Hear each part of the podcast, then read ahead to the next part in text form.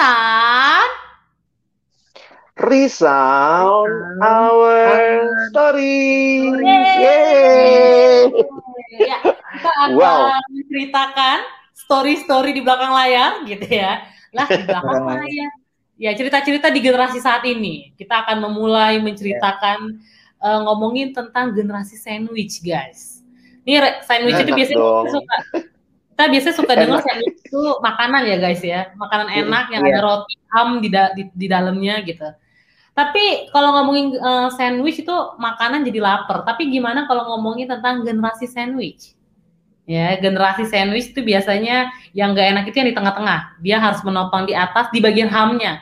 Dia harus menopang roti yang di atas dan dia juga harus memegang roti yang di bawah biar jangan jatuh. Ini apa sih filosofi gue nggak jelas dah.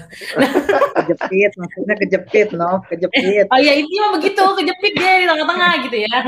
Nah jadi uh, ngomongin generasi sandwich itu generasi di mana kalau gampangnya tuh ya ngomongin tentang biaya hidup tuh biasanya yang yang, yang selalu dibahas.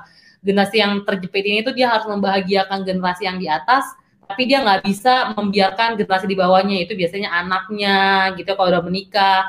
Kalau misalnya udah menikah menantu eh menantu mertuanya, mama papanya gitu ya, dia harus bertanggung jawab secara ekonomi atau enggak secara pengharapan dari mereka, tapi dia juga harus ingat juga masih ada anak istri gitu ya. Nah, Uh, ngomongin generasi sandwich, teman-teman pernah dengar-dengar sesuatu yang menyelenting tentang generasi sandwich mungkin? Gimana ya? uh, enak atau enggak, menderita atau enggak, atau banyak yang aku bangga menjadi generasi sandwich gitu? Wah kayaknya sulit tuh nyari yang bangga kayak gitu ya, kecuali kalau memang dia nggak ngerasa di generasi sandwich kali ya, nggak sadar diri ya, makanya bangga. Uh -huh. Cuma memang kayaknya ini sih ya, permasalahan yang sering dibicarakan uh, kayak gitu tentang generasi sandwich uh, akhirnya mereka tuh harus menanggung orang tuanya hidup orang tuanya dan juga menanggung hidup anak-anaknya. Makanya caranya supaya nggak jadi generasi sandwich ya nggak usah punya anak dari orang tua gitu ya. Makanya jadinya nggak jadi generasi sandwich. Bukan bukan seperti itu nggak mungkin. Nah gue jadi ngelihat ini sih yang dipermasalahkan Eh, sedangkan gue satu sisi punya punya pengeluaran kayak gitu. Gue harus memperhatikan caring. Jadi kayaknya tuh generasi ini sangat depresi banget gitu. Uh, hmm. harus mengeluarkan semua tenaga emosi keuangannya juga dan lain sebagainya. Bahkan juga mungkin cita-citanya perlu dikorbankan karena harus ngurusin uh, orang tuanya yang semakin tua dan juga anaknya yang yang yang makin tumbuh besar nah kadang-kadang akhirnya malah malah mikirnya ya udahlah kayak gitu. Uh, gue suka sama tuh yang uh, apa tuh di Twitter atau di di di mana lah kayak gitu suka lihat uh, orang tua tuh nggak hmm. boleh tuh uh, nuntut balik ke anaknya. Kan gue lahir di ke dunia ini nih bukan karena keinginan gue sendiri tapi ka, karena keinginan lu. Makanya gue lahir ke dunia ini padahal orang tuanya juga nggak milih lu. Kayak gitu milih anak yang lain kali kalau yang lebih baik kali. Anaknya lebih lain daripada lu gitu nah itu yeah, ya yeah, yeah. nah cuman jadi jadi ngerti gitu ya seolah-olah tuh uh, anak tuh kayak kayak bilang jangan nuntut gua dong kayak gitu dan dan orang tua sebenarnya punya ekspektasi ya lu harusnya balas budi dan lain sebagainya sebenarnya salah satu menurut gue satu hal yang wajar ya kalau orang orang tua tuh punya sebuah ekspektasi kayak gitu atau kerinduan bahwa anak yang dia hmm. kasihi itu akan mengasihi kembali dia kayak gitu hmm. itu itu menurut gue sebuah ekspektasi wajar gue jadi ngelihat kayak yang sering terjadi itu uh, komen-komennya ataupun juga celetukan-celetukannya gitu kok seolah-olah dijadikan itu sebagai sebuah kewajiban gitu. Orang tua hmm. kayak buat itu jadi sebuah kewajiban anak ngelihatnya walaupun orang tuanya nggak nuntut gitu ya dan orang tuanya punya harapan doang nih jadi orang tuanya baik-baik aja anak ngelihatnya itu jadi sebuah kok gue jadi wajib sih? Kok lu nuntut sih? Nah itu tuh kayak gitu. Padahal itu bukan bukan eh, kewajiban yang utak yang apa bilang ya dasarnya tuh kalau dilakukan kewajiban ya yang nggak ada. Kita punya banyak pembelaan lah kayak gitu. Kenapa? Akhirnya itu bukan jadi kewajiban dan lain sebagainya. Beda kalau dasarnya kasih. Nah itu yang gue gua hmm. perhatikan sih gue lihat ya. Eh, apa sih namanya konflik-konflik yang terjadi seperti itu. Nah itu salah satunya Nop kalau tentang bicara generasi sandwich ya mereka hmm. harus eh, apa tuh namanya mimpi-mimpinya ditunda kayak gitu. Gue kadang-kadang mikir gitu ada orang-orang yang yang taruhlah nih ya ada satu keluarga gitu orang tuanya sakit-sakitan. Dia juga baru kerja harusnya mau nggak mau ngurusin orang tuanya dan lain sebagainya. Gue gue pernah tuh juga nih ya di dalam sama kayak gitu di internet juga di Instagram gue lihat uh, ada satu orang barat sih kayak gitu. Uh, si presenternya nanya nanya ke orang tersebut nih cowok apakah kamu udah menikah? Dia jawab belum padahal dia umurnya udah udah 40-an tahun. Kayak gitu. Kenapa? Hmm. kayak gitu. Karena aku ngurusin orang tuaku yang masih sakit. Ibuku yang masih sakit. Dan orang orang yang denger itu ya itu pada tepuk tangan tuh di studio.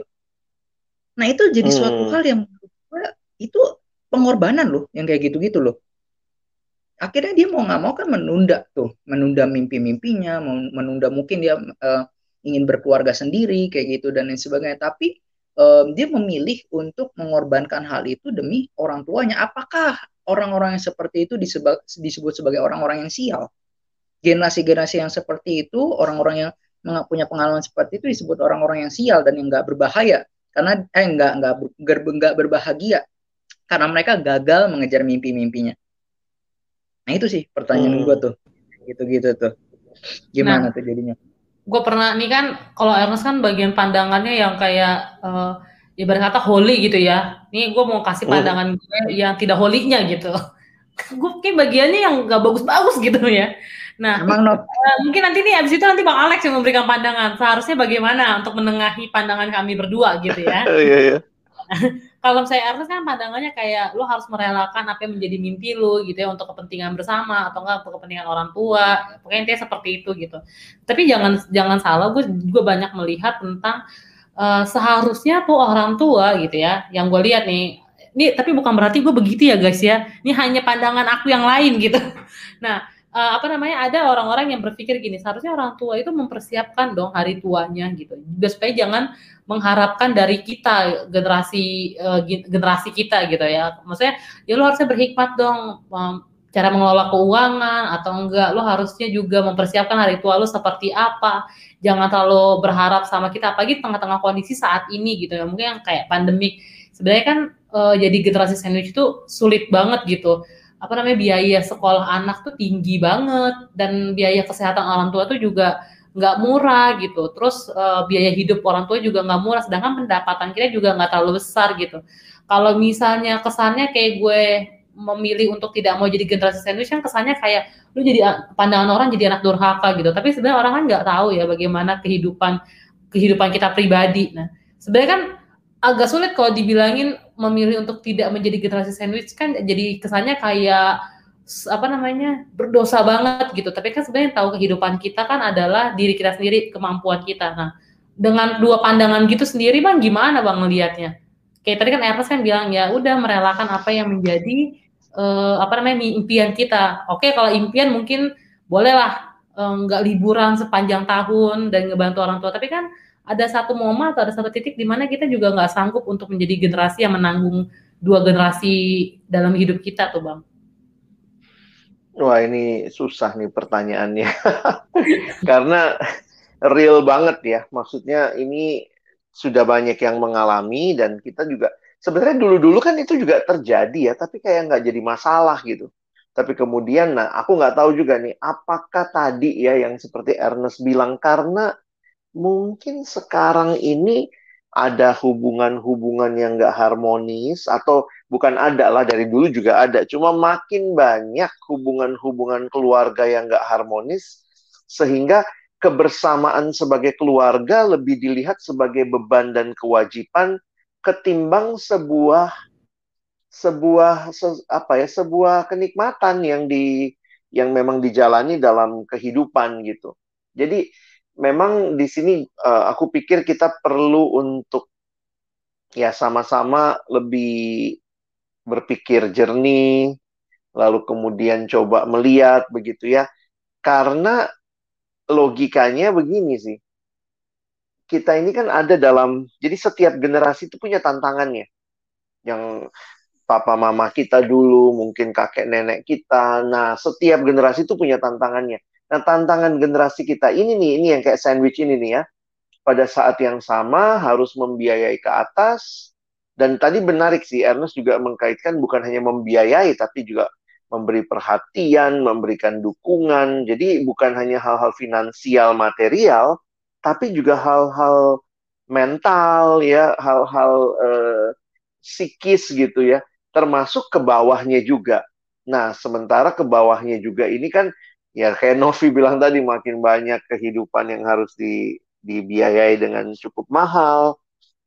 Kalau gue sih berpikir sederhana gini ya, uh, kita lihat dulu nih panggilan kehadiran kita dalam dunia sih supaya kita tidak jadi orang yang isolated it's my life saya sendiri ini hidup saya nggak peduli sama dunia tapi juga kemudian tidak jadi orang yang seolah-olah menanggung beban dunia. Itu jadi kayak Mesias uh, itu ada yang namanya uh, Messiah syndrome. Sindrom uh, jadi juru selamat bahwa dialah yang harus menyelamatkan semuanya. Nah di sini aku pikir titik temunya tidak menjadi terbebani, tetapi juga tidak lari dari tanggung jawab. Nah, di situlah kalau kita lihat sebenarnya ya, karena kita meyakini apa yang firman Tuhan sampaikan, firman Tuhan tuh memberikan kepada kita tanggung jawab dan juga pada saat yang sama memberikan kepada kita kelegaan untuk tidak merasakan bahwa semua itu harus kita yang nanggung sendiri gitu. Jadi eh, aku tadi berpikir sederhana ya bahwa ternyata panggilan ya kita ini hadir dalam dunia ini benar sih ada papa, ada mama, ada orang tua, tetapi siapa sih yang paling paling pengen kita ada di dunia? Ya saya pikir sih Tuhan ya yang menciptakan kita dan kalau Tuhan menciptakan kita, Tuhan kan nggak ciptain kita sendiri gitu, ada bersama-sama. Nah, tanggung jawab termasuk waktu lihat di, di firman Tuhan ya, dikatakan bahwa kita harus peduli ya di, di Alkitab ada tuh mesti memberi tunjangan buat janda-janda, anak-anak yatim. Kita harus membangun gereja dengan hal mendukung orang-orang yang ada di dalamnya. Kalau untuk orang yang bukan keluarga aja dalam arti jemaat kita diminta punya beban dan tanggung jawab sedalam itu, Masa sih kita lepas tangan untuk kehidupan keluarga kita? Nah, karena itu ya mungkin setiap generasi harus punya PR-nya ya. Misalnya generasi yang lebih tua, yang orang tua, bagaimana supaya tidak jadi beban buat anak. Nah, mesti mikir juga nih ya, kalau sekarang ini mungkin tadi Novi bilang ya bisa tanda kutip berinvestasi, berasuransi, mempersiapkan, dan aku pikir nggak ada yang salah dengan mempersiapkan. Tapi generasi kita juga Nah, mungkin seperti yang Ernest bilang, mesti belajar membatasi mimpi-mimpi untuk bisa jadi berkat lebih luas buat orang lain. Karena kalau kita cuma mau dapat yang kita mau, apakah hidup cuma tentang apa yang kita mau? Sebenarnya tadi waktu kita di backstage ya, Ernest ngomong kalimat yang menarik tuh.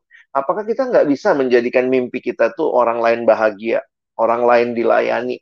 Nah, seharusnya di sisi lain kalau kita bisa melihat itu jadi visi, maka pengorbanan mencapai visi itu bukan sesuatu gila ya gue korbanin nih untuk nemenin orang tua yang sakit nih, gue sampai nggak kuliah, gue sampai nggak menikah.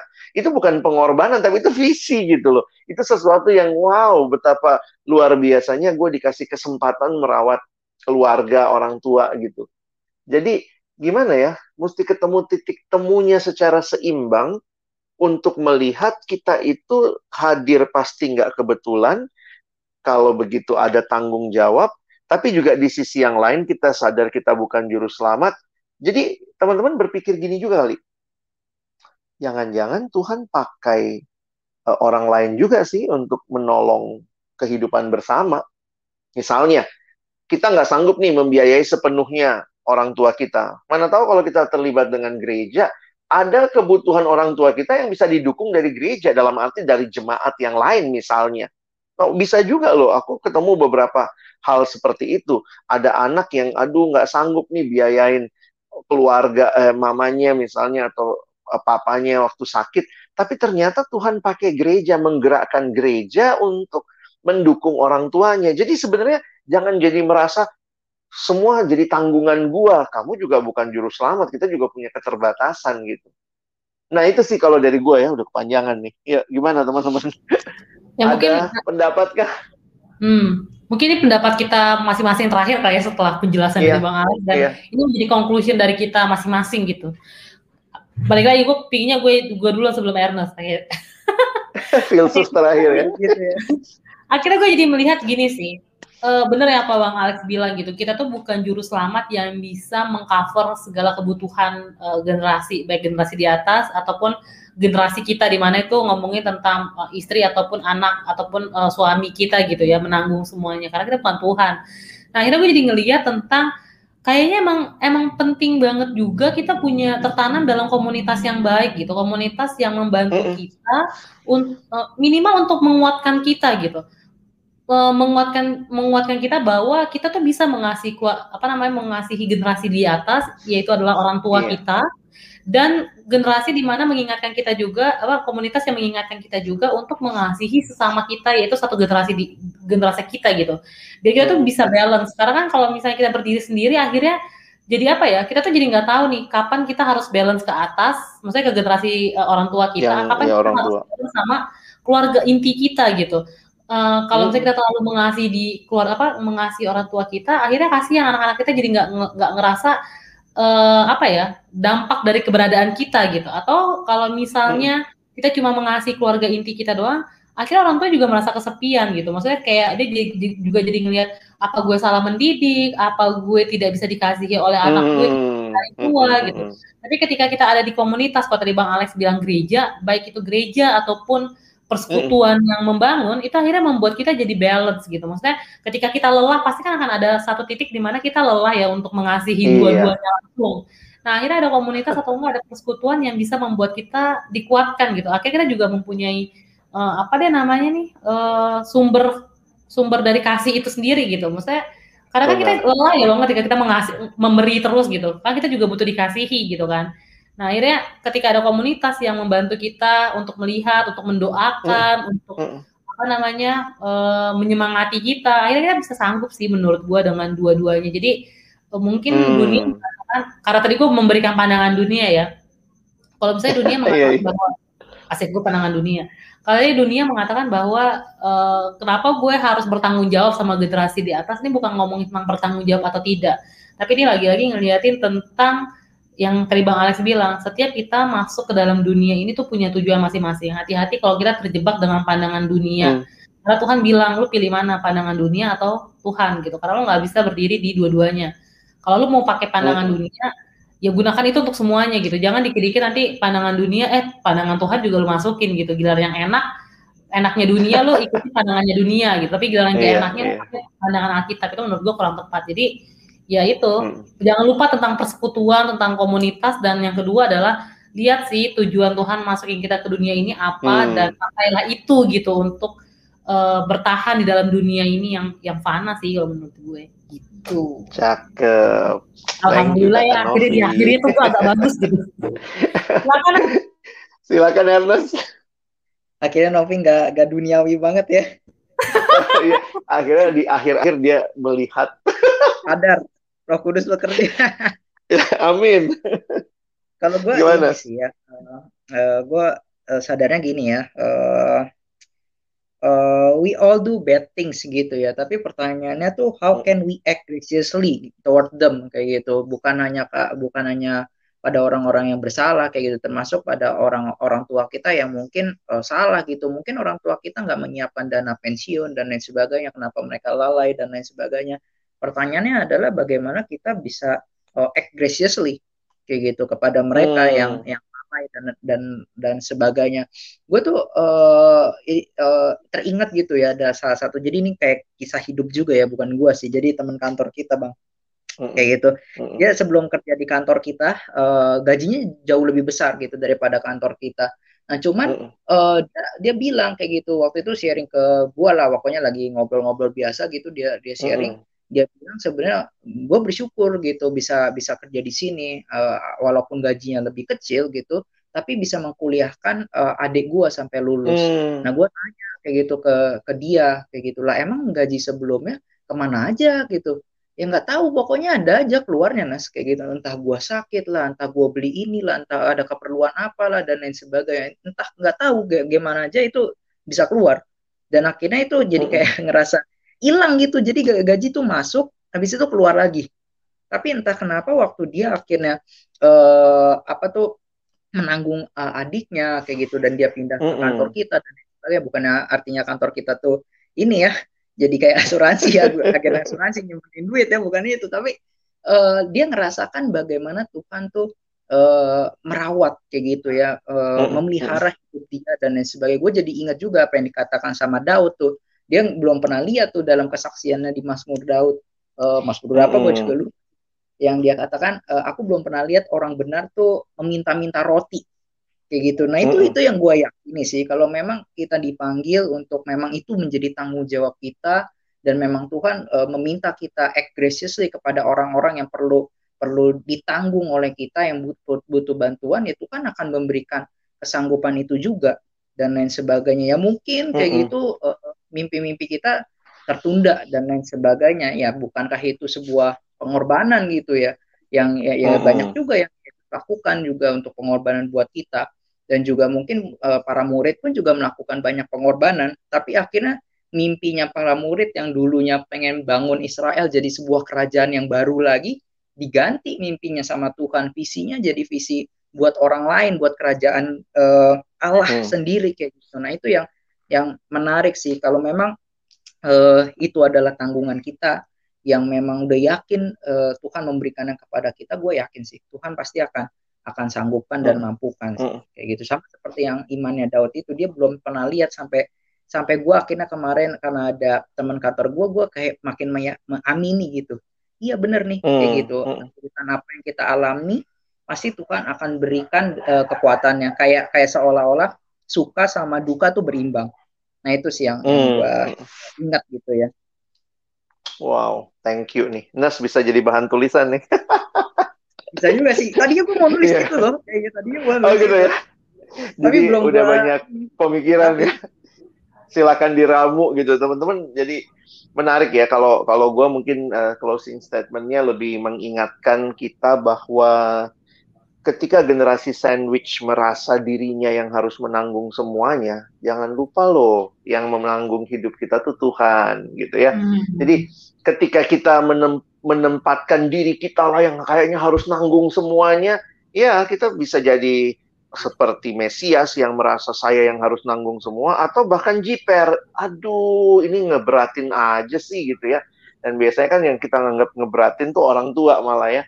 Nah, tapi kalau kita bisa lihat dengan baik, ini Tuhan yang pelihara. Dan nah, itu yang tadi Ernest bilang ya, kita yakin nggak ya Tuhan sedang pakai kita juga mencukupkan, memelihara kehidupan generasi di atas maupun di bawah. Dan jangan lupa, kita nggak sendiri. Tuhan kasih komunitas yang Novi bilang gitu. Jadi kadang-kadang gue pikir ya, kita tuh apalagi anak-anak yang sibuk-sibuk sekarang, kadang-kadang tuh orang tua kita dapat dapat sukacitanya di mana? ya waktu ketemu teman-temannya di gereja yang sama-sama lanjut usia, opung-opung, ngobrol-ngobrol, hmm. teleponan, itulah sukacita mereka. Dan ingat loh, kita kita juga nggak bisa ngasih semuanya. Kita ada kerjaan dari pagi sampai malam Zoom meeting mungkin. Tapi Tuhan bisa mencukupkan kebutuhan emosional orang tua kita dengan memberi sahabat di masa tuanya. Terus misalnya anak-anak nih, aduh gimana nih kalau gue kasih duit gue untuk orang tua, anak gue nanti nggak bisa sekolah baik ada aja tuh gue kelihat bahwa ada aja orang tua yang anaknya dapat beasiswa. Emangnya semua harus kita duitnya?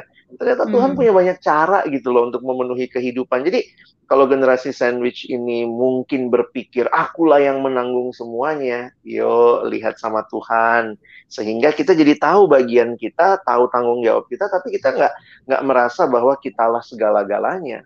Nah mungkin itu kali ya yang atau uh, melihat jadi ini sih Bang, tadi gagal lo statement apa namanya, dia kayak nanggung semuanya, jangan-jangan kita jadi merasa seperti itu karena kita tidak melibatkan Tuhan juga nggak sih? Maksudnya kayak Tuh. ngerasa benar-benar ini harus semuanya gue yang cover gitu. Jadi kayak ya udah gitu, akhirnya lo jadi terjebak ke, ke, ke merasa bahwa hanya lu yang bisa gitu. Padahal sebenarnya lu tidak melibatkan Tuhan aja sih di dalamnya. Betul. Dan waktu kita libatin Tuhan, mimpi kita tuh mimpi yang pasti lebih besar daripada mimpi hmm. untuk diri kita. Karena kalau mimpi kita cuma untuk diri kita, diri kita, diri kita, harusnya waktu udah tercapai semua mati aja loh, udah tercapai hmm. gitu. Tapi waktu mimpi kita misalnya untuk orang-orang yang di sekitar kita, pertama keluarga kita, orang tua, anak, istri, suami, tapi kemudian bahkan bisa untuk jemaat, bahkan bisa untuk dunia. Nah, gue pikir itu orang yang hidupnya justru jadi berkat bukannya hidup buat diri dan mimpinya gitu kan mm -mm. oke satu dua kalimat penutup dari masing-masing kita Novi dulu hmm, jangan merasa bahwa hidup kita tuh lebih baik kalau misalnya menyenangkan diri sendiri sih. Gue akhirnya melihat bahwa kayak tadi gue waktu teman-teman lagi ngobrol tuh gue jadi merefleksikan ya ya mungkin gue bukan masuk ke dalam generasi sandwich. Maksudnya karena nyokap bokap gue tidak memaksa gue untuk memberikan hmm. uang uh, apa namanya untuk penghidupan mereka gitu. Tapi rupanya ketika gue mau belajar mengambil bagian karena kan gue sekarang tinggal di rumah sendirian ya sebagai anak mengambil bagian uh, apa namanya dalam hal keuangan rupanya gue nggak sengsara sih karena ya sama prinsipnya kayak tadi Ernest bilang gitu toh di akhirnya juga bilang kalau lu memberi tapi bukan karena ingin berhutang Tuhan berhutang sama lo Tuhan nggak akan tutup mata sih. Konteksnya bukan berarti kita memberi terus kita bilang nih Tuhan gue udah ngasih sekian ya, Tuhan punya utang nggak gitu. Tapi ketika hmm. lo emang benar-benar tulus untuk memberi sih. Hmm, iya, ya. bukan invest ya. Kalau ya, invest betul. ke bank, jangan ke Tuhan ya. Iya benar, jangan keluarga juga gitu. Iya, oke, okay. thank you Nov. Nes, kalimat penutup. Kalau gue sih ini ya, tetap meyakini apa yang dikatakan Daud seperti itu gue yakin kita punya Tuhan sih kayak itu punya Tuhan dan Tuhan kita tuh bukan Tuhan yang kayak uh, lepas tangan juga tuh kayak gitu lepas tangan ya salah lu sendiri gitu nyiapin dana asuransi dan lain sebagainya tapi dia Tuhan yang bertindak secara graciously ke, ke kita kayak gitu dan dia akan mencukupkan kehidupan kita sih dan juga segala hal yang dia berikan tanggung jawab kita dia juga yang akan uh, tolong kita sih sampai menyelesaikan semua tanggung jawab kita juga gitu. Oke, okay, thank you. Aku nggak usah nambah lagi ya, udah luar biasa hari ini. Jadi jangan lupa teman-teman, kami masih nunggu kalau ada yang mau share, mau diangkat topik apa gitu ya. Dan kita juga pengen teman-teman juga bisa boleh jadi berkat. Kalau ini memang memberkati, coba share juga buat teman-teman yang lain. Silakan kalau mau kontak kita, kita ada di uh, Instagram. Instagram kita apa, Nas? di friendzone.id sebenarnya uh, tema ini ada salah satu teman kita juga ya yang nanya tentang Oh gitu ya, pas ya. Hmm. Iya kayak gitu. Okay. Jadi boleh teman kasih ide. Ya, thank you. Jadi pantengin terus. Kita ada di Spotify, di Instagram, dan ini biarlah boleh jadi berkat buat teman-teman semua. Thank you untuk episode kali ini. Sampai ketemu. Bye. Bye. Bye.